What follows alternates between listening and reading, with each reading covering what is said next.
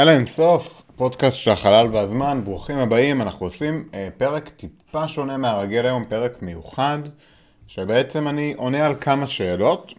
כל השאלות האלה קשורות לדברים שאמרתי, או על שאלות שהיו לכם בהקשר של אה, חורים שחורים, אז אני מקווה שיהיה מעניין. אם אהבתם את הפורמט הזה, תכתבו לי, תכתבו עוד שאלות, אני אשמח לעשות עצירה מהשטף הרגיל ולענות כמה שיותר, ולא רק במיילים. יש לנו את נדב ששואל על משפט שזרקתי באחד הפרקים על נפילה לחור שחור. אמרתי שם שמי שנופל לחור שחור, אמנם לא יוכל לצאת ממנו לעולם, אבל הוא יראה את כל העתיד עד לסוף היקום, תוך כדי הנפילה. ושוב, בהנחה שהוא לא מת וכולי.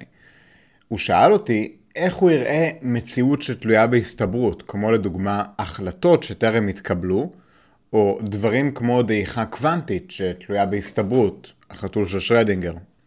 ואם הוא באמת רואה את סוף היקום, מה זה אומר על סוף היקום? אז זה אומר שיש לו תאריך מוגדר? עד לאיפה הוא רואה? שאלה שנייה מעמית, עמית שואל או שואלת, אם צופה מבחוץ רואה את מי שנופל אחורה שחור כעומד קפוא על אופק האירועים שלו, האם אפשר לחלץ אותו? והאם זה נכון שהזמן והמרחב מחליפים תפקידים בתוך החור השחור? אוקיי, שאלות קטנות ופשוטות. אני אנסה לענות עליהן בפרק המיוחד הזה, כי בעיניי שאלות מדהימות, והתשובות וההזדמנויות ללמוד הן אפילו גדולות יותר. אז בואו נתחיל מאיפה שאתם עכשיו. אם אתם כמוני, אתם בבית, בהסגר, בזמן משבר הקורונה. אז מעולה, בואו נתחיל בבית. אם כבר חזרנו לחיים נורמליים עד שאתם שומעים את הפרק הזה, ואני מאוד מאוד מקווה שכן, אולי אתם נהנים לכם בפקק תנועה. בכל מקרה, אני רוצה שנדמיין את החיים שלנו כבעלי שני מימדים, מימד הזמן ומימד המרחב, כמו שאנחנו מכירים מהחיים שלנו. לגבי המרחב, בואו נניח שאתם עומדים במגרש כדורסל. אתם עומדים במגרש הכדורסל והפנים שלכם פונות לאחד הסלים. עכשיו בגלל שאנחנו עושים ניסוי מחשבתי, בואו נניח שהסל רחוק מאיתנו בצורה אינסופית, והסל שפונה לגב שלכם רחוק מאיתנו גם כן בצורה אינסופית. שוב, זה הניסוי המחשבתי שלי, ומותר לי לעשות מה שבא לי. במילים יותר מפונפנות, אנחנו מתקדמים קדימה בין הסלים בציר ה-X, כאשר ציר ה-X מתאר את הזמן. יש לנו אינסוף זמן מאחורינו ואינסוף זמן לפנינו. ציר ה-Y מתאר את התנועה ימינה ושמאלה במרחב. אז בעצם אם אנחנו פונים ימינה או שמאלה על גבי המגרש, אנחנו פונים בציר ה-Y. ציר ה-X זה הזמן, זה האורך של המגרש, ציר ה-Y זה המרחב, וזה הרוחב של המגרש. מערכת צירים דו-מימדית זו באה לתאר את העולם הארבע-מימדי שלנו. אנחנו בעצם עוטפים את כל מימדי המרחב למימד אחד, למימד Y, פשוט כי הרבה יותר קל לדמיין ככה. כי אני לא יודע מה איתכם, אני לא יודע לדמיין מרחב ארבע-מימדי. עכשיו, אתם עומדים במרכז המגרש, מסתכלים לכיוון הסל שלפניכם. אני רוצה שתדמיינו שיש לכם קונוס סביב הפנים, כמו הקונוסים ששמים לכלבים שרוצים שהם לא ילקקו או ינשכו את עצמם אחרי ניתוח. הקונוס הזה מראה לכם את כל הנקודות אליהן אתם יכולים להגיע במרחב. הזמן שלכם מתקדם מהסל הראשון לאמצע המגרש לסל השני. בשביל שהניסוי יהיה פשוט, בואו נניח שאתם יכולים להתקדם רק לכיוון הסל שהפנים שלכם פונות אליו. חץ הזמן שלכם מחייב אתכם להתקדם קדימה. אתם לא יכולים לעצור, אתם לא יכולים להסתובב, וכן אתם לא יכולים להזיז את הראש עם הקונוס. הדבר היחיד שאתם יכולים לעשות הוא לבחור את כיוון ההליכה שלכם מבין כל האפשרויות שפתוחות בפניכם עם הקונוס. אז בכל מקרה אתם הולכים קדימה, אבל אתם יכולים לבחור קו ישר, ואתם יכולים לבחור אלכסון מעט ימינה, אלכסון מעט שמאלה, אתם יכולים לעשות זיגזגים קטנים, מה שבא לכם, בתנאי שאתם מתקדמים לנקודה שנמצאת בתוך הקונוס הזה. הקונוס הזה רחב יותר ככל שהמהירות שלכם גדולה יותר. נחשוב על זה בצורה פשוטה. הזמן זז עבור כולם באותו הקצב. כולם הולכים במגרש באותו הקצב. ואם אנחנו רוצים, ואם אנחנו לא רוצים, אנחנו מתקרבים באופן בלתי נמנע לסל השני. ככל שאנחנו יותר מהירים, יש לנו קונוס רחב יותר, ואנחנו יכולים לעשות את הדרך בזיגזגים, וככה לעבור המון קילומטרים עד שמגיעים לסל השני. אם אנחנו איטיים, הרי שהקונוס שלנו צר, ואז אין לנו המון אופציות, למעט להמשיך ולהתקדם לכיוון הסל השני. מקסימום קצת תנועה ימינה וקצת שמאלה פה ושם, אבל אין לנו הרבה בחירה. יש לנו בדיוק את אותו הקונוס, כמו הקונוס שפונה קדימה, יש לנו אותו קונוס בדיוק שפונה אחורה. הקונוס שפונה אחורה מראה לנו את כל מצבי העבר האפשריים שלנו. כל דבר שלא קיים בתוך הקונוס שפונה אחורה, הוא מציאות שלא יכולה להיות בעבר שלנו, כי לא יכול להיות שהגענו לשם, ושוב, אני מניח שהמהירות שלנו קבועה, ואנחנו במימד אחד, והכל מאוד מאוד פשוט. אז יש לנו את זה, אנחנו מדמיינים שאנחנו באמצע המגרש, קונוס אחורי, קונוס קדמי, ואנחנו מסתכלים קדימה. בואו נניח שאנחנו מדברים על קרן אור. מהירות האור היא גבוהה, אבל היא סופית. אז נניח שהתנועה היא לא בדיוק שלנו, אלא או שאנחנו קרן אור. בואו נניח שהקונוס של האור הוא בזווית של 90 מעלות.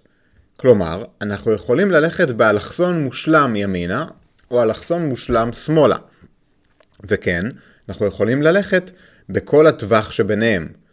כל מה שנמצא בזווית נמוכה מ-45 מעלות, או גבוהה מ-135 מעלות, הוא מעבר ליכולת שלנו להגיע אליו, כי הוא מצריך נסיעה במהירות גבוהה ממהירות האור, וזה, כידוע, בלתי אפשרי. הקונוס האחורי שלנו זהה. אמנם אנחנו לא רואים אותו, אבל הוא מראה את כל המקומות השונים בעבר שלנו, שהובילו אותנו לנקודה בה אנחנו נמצאים כעת. לכן הוא נראה בדיוק כמו תמונת מראה של הקונוס הקדמי שלנו. כל מה שנמצא מעבר לקונוס שלנו בעתיד לא יכול להשפיע עלינו, ולכן לא רלוונטי אלינו. באותה מידה, כל מה שנמצא מעבר לקונוס שלנו בעבר לא יכול להשפיע עלינו, ולכן גם הוא לא רלוונטי אלינו. אנחנו פולטים אור עם כיוון הקונוס שלנו, כלומר, אנחנו פולטים אור לעתיד ולא לעבר. די הגיוני. זה בדיוק כמו שאם אני מדליק את האור בבית בשעה 2 בצהריים, הוא יאיר את השעה 2 עד 3. אני לא יכול להדליק אותו ב-2 כדי שיאיר את השעה 1 עד 2, נכון? כל פעולה שאני עושה משפיעה על העתיד.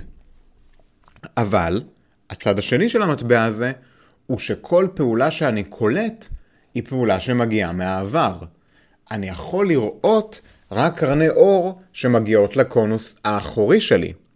באותה מידה, אני יכול לדעת שהאור דלק בין 2 ל-3 ונכבה בשעה 3, כי אני מסתכל על זה רק אחרי השעה 3. אם אני אסתכל בשעה 2, אני יודע להגיד שהאור נדלק לפני שנייה, אבל אני לא יודע להגיד שהוא יכבה בשלוש. אז יש לנו את זה. קונוס קדימה, עתיד, קונוס אחורה, עבר. קונוס קדימה, פולט אור, קונוס אחורה, מקבל אור. אוקיי. עכשיו בואו נדבר על חורים שחורים. אנחנו מדברים על חורים שחורים רגילים.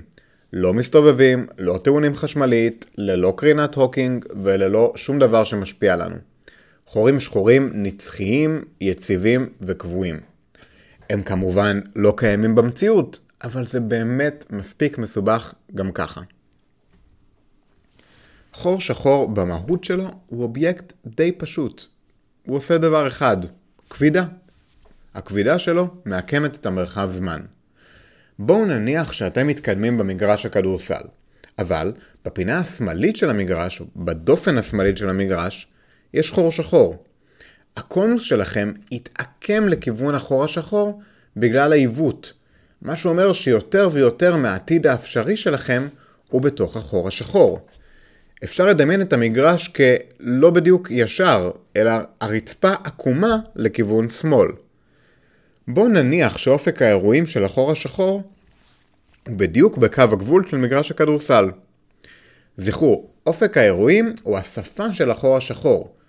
המרחב שלאחר אופק האירועים מעוות בצורה כזו שצריך לנוע מהר יותר ממהירות האור רק כדי להישאר במקום, ולכן אין ברירה אלא ליפול למרכז החור השחור, הסינגולריות. בהתאם, אנחנו אומרים שכל מי שיחצה את קו הגבול של המגרש, לא תהיה לו ברירה אלא ליפול לתוך הסינגולריות שבמרכז החור השחור. כל עוד עברנו את קו הגבול הזה של המגרש הזה, עברנו את אופק האירועים, כל עתיד אפשרי שלנו הוא להמשיך ולנוע לעבר הסינגולריות. אין לנו שום דרך שלא להגיע לסינגולריות הזו. עכשיו, זה נהיה מעניין. אם חצינו את אופק האירועים, כל העתיד האפשרי עבורנו הוא הסינגולריות. חור שחור, בהגדרה, הוא מקום בו המרחב מעוקם כלפי פנים בצורה חזקה יותר ממהירות האור. במילים אחרות, הוא מעוקם בצורה כזו שאפילו אור לא יכול להימלט ממנו. זה מוביל אותנו לסיטואציה מוזרה. אם במגרש הכדורסל שלנו הזמן זז בקצב קבוע, ואנחנו יכולים לבחור לאן ללכת בטווח ה-90 מעלות של הקונוס הקדמי שלנו, בתוך החור השחור המצב שונה.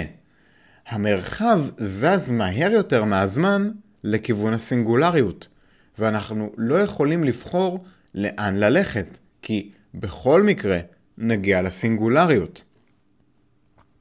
הדרך היחידה לחזור ליקום שלנו היא להרחיב את הקונוס שלנו, שיהיה כל כך רחב עד שנוכל לראות שוב בימין הרחוק שלו את המגרש. אבל זה לא אפשרי להרחיב אותו, כי רוחב הקונוס, זכרו, הוא המהירות שלנו. ואם אנחנו במהירות האור, הרחבה של הקונוס מעבר למהירות האור היא לא אפשרית. על כן, אין שום אפשרות אחרת מאשר להמשיך ולנוע לכיוון הסינגולריות. כל מה שנמצא באופק של הקונוס שלנו הוא הסינגולריות. אנחנו יכולים להתנגד עד מהירות האור, או במהירות האור, להגעה לסינגולריות. אבל לא משנה כמה נתנגד, בסוף נגיע לשם. בוודאות. העניין הוא שמה שנכנס לחור השחור תמיד יגיע לסינגולריות, אבל מהירות ההגעה משתנה. אם אנחנו קרן אור ואנחנו דוחפים בכל הכוח נגד הנפילה פנימה, הרי שנגיע לסינגולריות לאט יותר מאשר אם פשוט נעמוד במקום. באותה מידה, אם אנחנו קרן אור ונשלים עם גורלנו המר וננוע לתוך הסינגולריות, אנחנו נגיע מהר יותר לעומת אם נעמוד במקום. לכן, במגרש הכדורסל, הזמן היה קבוע, ואנחנו יכלנו לבחור את המרחב. בתוך החור השחור, המרחב קבוע. תמיד מגיעים לסינגולריות. אבל אנחנו יכולים לבחור, במרכאות, את הזמן שלנו, בהתבסס על המהירות והכיוון. מה זה אומר? זה אומר שבתוך החור השחור, הזמן והמרחב מחליפים תפקידים. במציאות היומיומית שלנו, הזמן קבוע, ואנחנו יכולים לשלוט על איפה להיות במרחב. לדוגמה, אני יכול לבחור האם ללכת לסלון או למטבח, וזה די האפשרויות שלי עם הקורונה. אבל בכל מקרה, הזמן שלי קבוע. בתוך החור השחור, התפקידים השתנו. אני לא יכול לבחור לאן ללכת, כי תמיד אני הולך לסינגולריות. בא ללכת למטבח? too bad. אתה הולך לסינגולריות. מה שכן, אני כן יכול לבחור מתי ללכת לסינגולריות, בהתבסס על המהירות שלי. ככל שאני נע מהר יותר בכיוון מנוגד מהסינגולריות, כך הזמן שלי מאט יותר, ובכל מקרה, המרחב של כולם קבוע. אין שום אפשרות אחרת למעט הגעה לסינגולריות.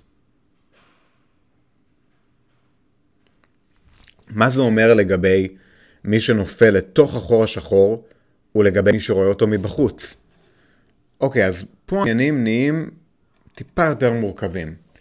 זכרו, ככל שמתקרבים לקצה של המגרש, לקצה השמאלי של המגרש, לאופק האירועים של החור השחור, האור שנורא מאיתנו נע קדימה, כמו המנורה שאי אפשר להדליק אותה בשתיים כדי שהיא תאיר את השעה אחד. האור נורא קדימה. ככל שאנחנו מתקרבים יותר לחור השחור, אנחנו נעים יותר מרחב בפחות זמן. מה שאומר שאנחנו זזים מאוד שמאלה במגרש, מבלי להתקדם כמעט קדימה. אנחנו זזים הרבה מאוד מרחב, בלי להתקדם כמעט קדימה בזמן. זכרו, שמאלה ימינה, מרחב, קדימה אחורה, זמן.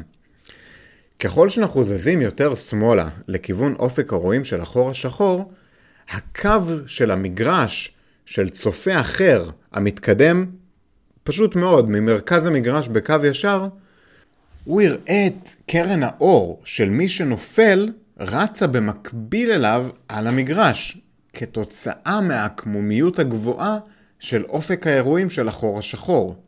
זה ייראה כאילו מי שנפל לחור השחור כפה על אופק האירועים. קיימת קרן אור ששוגרה מהנופל לחור השחור, החוצה כבר אחרי שהוא עבר את אופק האירועים. אבל קרן האור הזו נורתה מחוץ למגרש, והיא לעולם לא תוכל להגיע אלינו. ואם התחרטנו, אם נהיה לנו עצוב והחלטנו לחלץ את הבחור הקפוא על אופק האירועים של החור השחור, הרי אנחנו רואים אותו, ולפי תורת היחסות, הכל יחסי. אם אנחנו רואים אותו קפוא שם, עבורנו הוא באמת נמצא שם. אז אם תאורטית היינו יכולים לנוע במהירות האור, היינו יכולים לבוא ולחלץ אותו. לא? אז לא. אפילו אם היינו יכולים לנוע במהירות האור, היינו מתקרבים ורואים את הבחור המסכן שנופל עוד קצת לפנינו. עוד לפנינו, עוד קצת. מתקרבים עוד ועוד ועוד, אבל לעולם לא מגיעים אליו. למה? כי מי שנופל לחור השחור לא באמת נמצא שם עד אין סוף הזמן. הוא רק נראה לנו ככה, כי קרן האור האחרונה שהוא פלט לפני שהוא נפל לתוך החור השחור, מתארכת המון לאורך המגרש, הרבה מאוד זמן קדימה במגרש, אבל מעט מאוד ימינה. לכן, הוא נראה ככה, כי הוא התקדם המון בזמן. קרני האור האלו מגיעות אלינו במשך כל כך הרבה שנים, עד שנראה שהוא קפא שם. אבל הוא לא באמת קפא שם. קרן האור שלו, ההד שלו, הוא מה שקפא שם.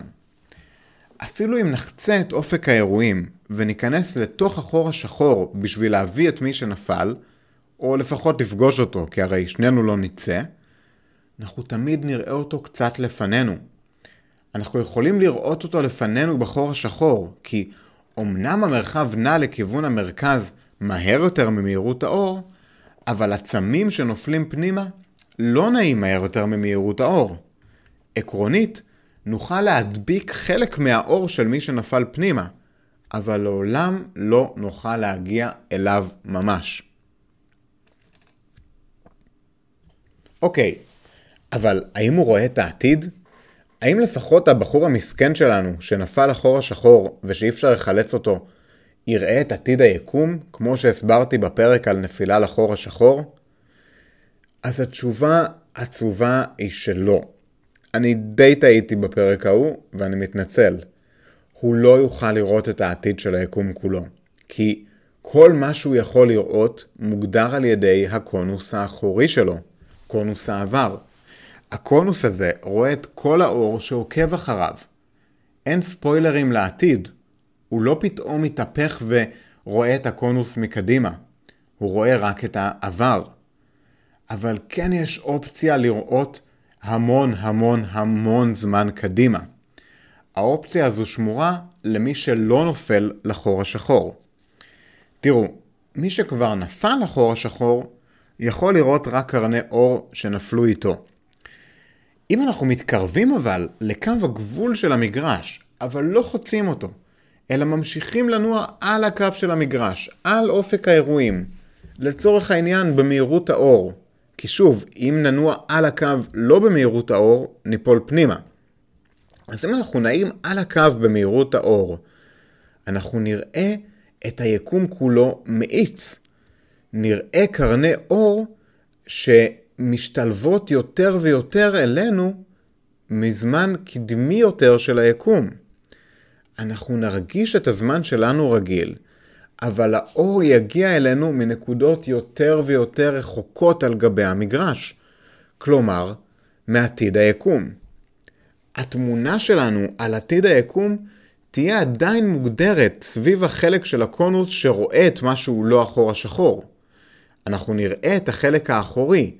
רוב החלק האחורי יראה כבר את הבפנים של החור השחור, כלומר הוא יראה שחור. ולכן, ככל שאנחנו נמשיך לנוע ככה, התמונה הזו, שהיא לא השחורה, התמונה של עתיד היקום, היא תלך ותקטן עם הזמן. זה כבר תלוי במהירות שלנו, בגודל של החור השחור ובעוד פרמטרים, אבל חשוב להבין שהאור שנראה ייראה לנו כמו עיגול שהולך ונהיה קטן יותר ויותר מעל הראש שלנו, וכן מוסך יותר ויותר לאדום בגלל התארכות גלי האור. אז יכול להיות שנראה מיליארדי שנים, או טריליוני שנים, ובכל מקרה, כל האור הזה מגיע אלינו מהעבר, הוא מגיע רק מקונוס העבר. אנחנו יכולים לראות רק את העבר, אנחנו לא יכולים לראות את העתיד. אנחנו יכולים לראות עבר שהוא עתיד עבור מי שנמצא מחוץ לחור השחור. אבל אפילו אם נצא עכשיו, נגיד שאנחנו ליד אופק האירועים רואים טריליון שנה קדימה, ואז יוצאים, אנחנו נצא ליקום שהוא טריליון שנה בעתיד. לא נוכל לצאת ליקום שממנו באנו. וכן, לעולם לא נוכל לראות את אין סוף הזמן, כי האור הזה הולך ונהיה מוסך לאדום, כלומר ארוך יותר ויותר עד שהוא נהיה לא קריא. נראה הרבה יותר זמן מאשר אם היינו נשארים בחוץ, אבל לא נראה את סוף הזמן. לא נראה את האינסוף, כי אין לו סוף בהגדרה. עכשיו, אני צריך להגיד לכם שהתיאור של מגרש הכדורסל שתיארתי הוא רחוק מלהיות מלא מבחינה מתמטית, גם בעבור חור שחור פשוט. עד כה תיארנו את מגרש הכדורסל, היקום שלנו. תיארנו את המגרש שמצד שמאל שלו יש חור שחור. אבל האמת היא שהמציאות יותר מורכבת מזה. התיאור המתמטי מחייב היווצרות של עוד שני מגרשים, שהם פשוט חלק מהתיאור של מרחב הזמן הדו-מימדי שלנו. הראשון הוא יקום מקביל שנמצא מהצד השני של החור השחור, כלומר, שמאלה מהחור השחור. אפשר להגיע אליו רק באמצעות חור תולעת לא אוויר, גשר איינשטיין-רוזן, אם תזכרו בפרק על חורי תולעת. החלק הרביעי הוא חלק הנמצא במקביל אלינו מצד שמאל, מתחת לחור השחור, כלומר קרוב לסל האחורי. זהו החור הלבן, יצור מוזר שאנחנו מניחים שכנראה לא קיים במציאות. הייתי שמח להקדיש פרק מיוחד לחורים לבנים, אבל הרעיון הוא חור שחור הפוך. הוא רק פולט חומר ואנרגיה, בניגוד לחור שחור שרק קולט חומר ואנרגיה. אי אפשר לנוע בחור לבן לשום מקום למעט החוצה מהסינגולריות, בניגוד לחור שחור שחייבים לנוע לתוך הסינגולריות.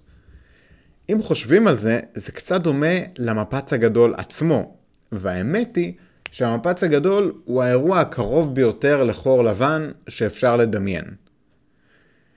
עכשיו, עוד נקודה שחשוב לי להדגיש. כמו שאמרתי בהתחלה, כל מה שתיארנו נכון לחור שחור, לא טעון ולא מסתובב. מה שנקרא חור שחור שוורצ'ילד. חור שחור הכי פשוט, וכמובן שהוא לא קיים במציאות. חורים שחורים הם לא באמת סטטיים. האמת היא שאם מוסיפים להם מטען חשמלי או סיבוב לחור השחור, הוא יכול לתאר לא רק יקום מקביל אחד, או חור לבן אחד, אלא אין סוף יקומים מקבילים על מרחב הזמן. אבל זה, כמובן, כבר נושא לפרק אחר. לסיכום, עמית, האם הזמן והמרחב מחליפים תפקידים בתוך החור השחור? התשובה, סוג של. במציאות היומיומית שלנו, הזמן הוא בלתי נמנע, והמרחב נתון לבחירה. בתוך החור השחור, הזמן נתון לבחירה, אבל המרחב עצמו הוא בלתי נמנע, כי בכל מקרה מגיעים לסינגולריות. שאלה שנייה של עמית, האם אפשר לחלץ מי שנפל לחור השחור? לא. האם אפשר להגיע אליו? לא. אפשר להגיע לחלק מהאור שהוא פולט אם ניכנס פנימה במהירות גבוהה משלו, אבל גם אז לא נגיע אליו, אלא רק לחלק גדול יותר מהאור שלו. ייי? שאלה של נדב, האם מי שנופל לחור השחור יראה את כל העתיד עד לסוף היקום תוך כדי הנפילה? התשובה, לא. הוא יראה הרבה זמן לעתיד, אבל לצערו לא את הכל. שאלה אחרונה גם כן של נדב, איך נופל לחור שחור רואה את סוף היקום? מה זה אומר על סוף היקום? האם יש לו תאריך מוגדר? מה זה אומר על אה, החתול של שוורצ'ילד? מתי זה בדיוק קורה? סוף היקום, התשובה שלי היא, כמו שהבנתם, שליקום אין תאריך סיום מוגדר.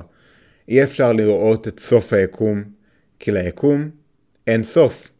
לכן אפשר להמשיך ולהסתכל קדימה ולראות דבר אחד, את האינסוף. טוב, תודה רבה לכם על ההקשבה. אז זה היה פרק קצת מיוחד. אם אתם רוצים עוד פרקים בסגנון הזה, מוזמנים לכתוב לי במייל שנמצא בנוט של הפרק, בפייסבוק, בעמוד אל האינסוף. תכתבו לי, אתם יכולים לשאול אותי שאלות, לרוב האנשים אני פשוט עונה במייל או בפייסבוק ששואלים, אבל אם זה שאלות כל כך מפוצצות שגם מכריחות אותי להודות בטעות, אז אני שמח גם להקליט אה, ושמח כל הזמן לגלות דברים חדשים בעצמי ביחד איתכם. הפודקאסטים של איילה אינסוף זמינים חינם בכל אתרי הפודקאסטים, גוגל פודקאסט, אפל פודקאסט, ספוטיפיי, בכל מקום בו אתם שומעים פודקאסטים. אנחנו ממשיכים בפרקים הרגילים שלנו, בפרקים האי-זוגיים, מערכת השמש והסביבה הקרובה, בפרקים הזוגיים, רעיונות גדולים בפיזיקה.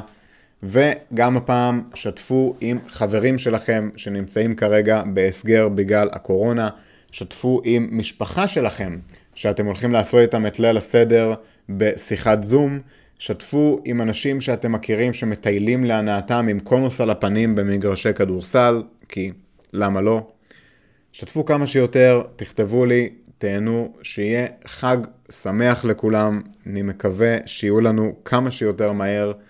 ימים נורמליים וטובים יותר, ואני מקווה ומאחל לכם למצוא את החלקים הטובים גם של התקופה הזאתי ושל המשפחתיות והביתיות.